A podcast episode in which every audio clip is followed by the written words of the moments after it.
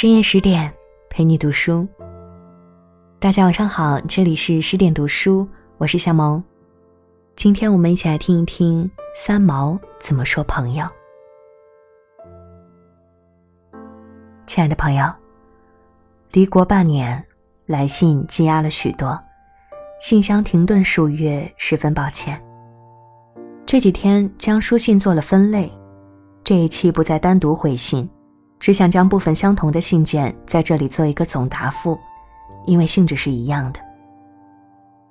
许多青年朋友来的全是长信，信中愁烦、伤心、失望、愤怒的原因，都是因为视为挚爱的好友改变了态度，或辜负了情谊等等，等等。在此，我们谈的是友谊中所发生的变化，而不是指爱情类的情感那一类书信。对于“朋友”这两个字，事实上定义很难下，它比不得“天地君亲师”那么明确而了然，因此所谓朋友，在认知和接受上都必然难免主观。我总以为朋友的相交最可贵在于知心，最不可取的在于霸占或单方强求。西方有句谚语说。朋友的可贵就在于自由，这句话是深得我心的。青年人交友出于一片热切之心，恨不能朝朝暮暮生死相共，这种出发点是可以欣赏而且了解的，因为人类常常觉得内心荒凉，期望有一个倾诉的对象，而青年朋友许多心事羞于向父母启口，朋友便成为极为重要。而急切的精神寄托，这也是十分合理的心态。问题是，当人一旦忘记了距离的极重要和必须时，太过亲密的交往，往往将朋友这一随时可能改变的关系弄成复杂，甚而难堪。总结所有的来信，对于朋友的失望，大半来自对方所言所行达不到自己对他所要求的标准。而我却认为，朋友是不能要求的，一点也不能，因为我们没有权利。古人一再的说“君子之交淡如水”，这句话实在是不错的。那就有如住在小河边，每日起居中听见水中白鹅戏绿波，感到内心欢悦，但不必每一分钟都跑到门口去老看那条河。因为河总是在的，朋友的聚散离合，往往与时间、空间都有很大的关系。当一个人的大环境改变了的时候，内心也是会有变化的。老友重逢，如果硬要对方承诺小学同窗时说的种种痴话，而以好朋友的身份向对方索取这份友情的承诺，在处事上。便不免流于幼稚和天真，因为时空变了，怨不得他人无力。再来说，大部分的来信，其中多多少少涉及友谊之后而产生的金钱关系。虽说好友有通财之意，但是急难时总得等对方首先提出愿意相助，才叫不强人所难。如果情感真切。而对方不能以金钱支柱，他人可能有本身的困难或对金钱处理的态度，不能因为受拒而怪责那是不够朋友。一个好朋友，首先必须为对方设想，金钱之事能不接触是最体谅朋友的一种行为，除非生死大事实在走投无路，可开口商借。但如芝麻小事，或要朋友一同上会被拒，该怪责的当是自己，不是他人。也有来信中说，被朋友出卖了，一再告诫不可说给第三者听的秘密，告诉了朋友，因而传扬开去，使人窘迫。其实，这是我们自己的识人不精，也是自己出卖了自己。这也愤怒不得。谁让你忘了“见人只说三分话”这句谚语的真理呢？反过来说，不做见不得人之事，一生光明坦荡，哪来的秘密叫人给传了出去，会受到难堪呢？一个没有秘密的人当然很少，如果实在是有又想倾诉，那就请静心看看对方是否值得信任。如果心存怀疑，便不要一时冲动脱口而出，悔之不及。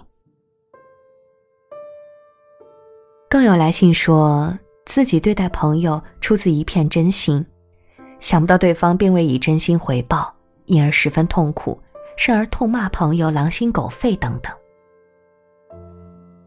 这些来信中，“想不到”这三个字用的最多，这不能怪别人，只怪自己怎么连这么简单的人情世故都没有想到。他人不是自己，我们要精准的控制自己都难，更何况控制另一个人。也有一些优柔寡断性格的来信，说明自己正和一群朋友同流合污，又下不了决心脱离那个圈子。请问三毛要怎么办？我说就这么办，跳出那条污水河，比如壮士断腕。起初可能麻烦，事后想想，幸亏下了决心，不然失足千古，是不得一再拖延的。一个影响不好的人，不能叫朋友，只能叫敌人。当然，也不必去跟敌人对打，三十六计，走为上策，快走快走。迟了，来不及了。更有来信说，对于某个死缠烂打的朋友，实在极不欣赏，苦于情面或怜悯，不忍深聚，因而感觉感受束缚，又不能告诉对方，怕对方受伤。这种处理实在是小看了他人，高抬了自己。世界上没有一个人能够说，没有他我活不下去。人。在本身体内自有韧性与生命力，不会因为朋友疏远而去跳河，了不得十分悲伤，但时间久了也是会过的。我们实在不必为对方想的太多，而低估了对方失友之后的再生。不会死的，请对方自己处理去吧。朋友这种关系。最美在于锦上添花，热热闹闹庆喜事，花好月更圆。朋友之最可贵，贵在雪中送炭，不必对方开口，即即自动相助。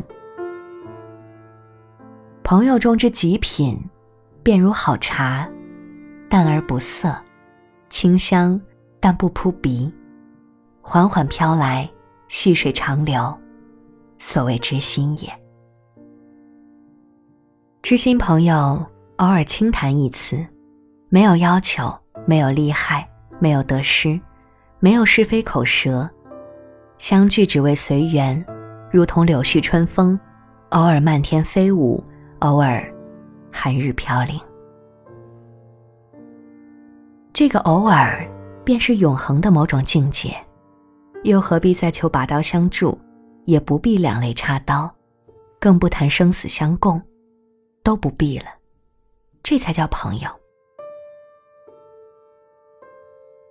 话说回来，朋友到了某种地步，也是有恩有情的，那便不叫朋友，叫做情同手足。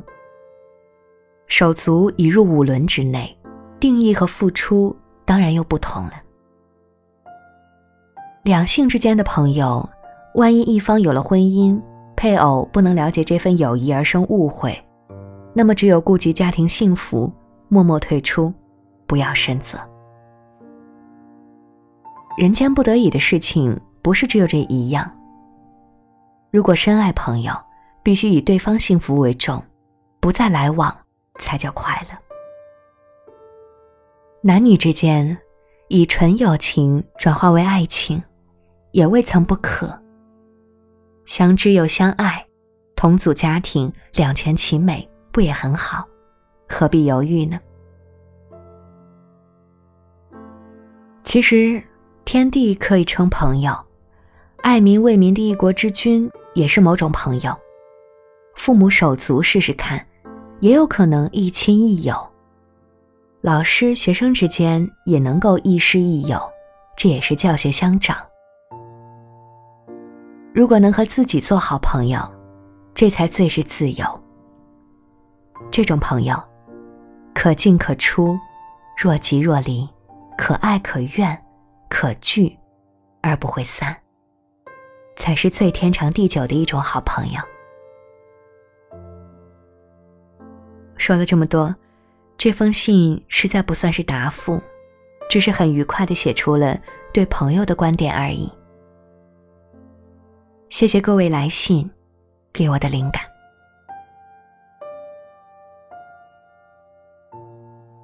好啦，这篇文章就和你分享到这里。更多美文，请继续关注十点读书，也欢迎把我们推荐给你的朋友和家人，一起在阅读里。成为更好的自己。我是夏萌，祝你晚安，我们下期见。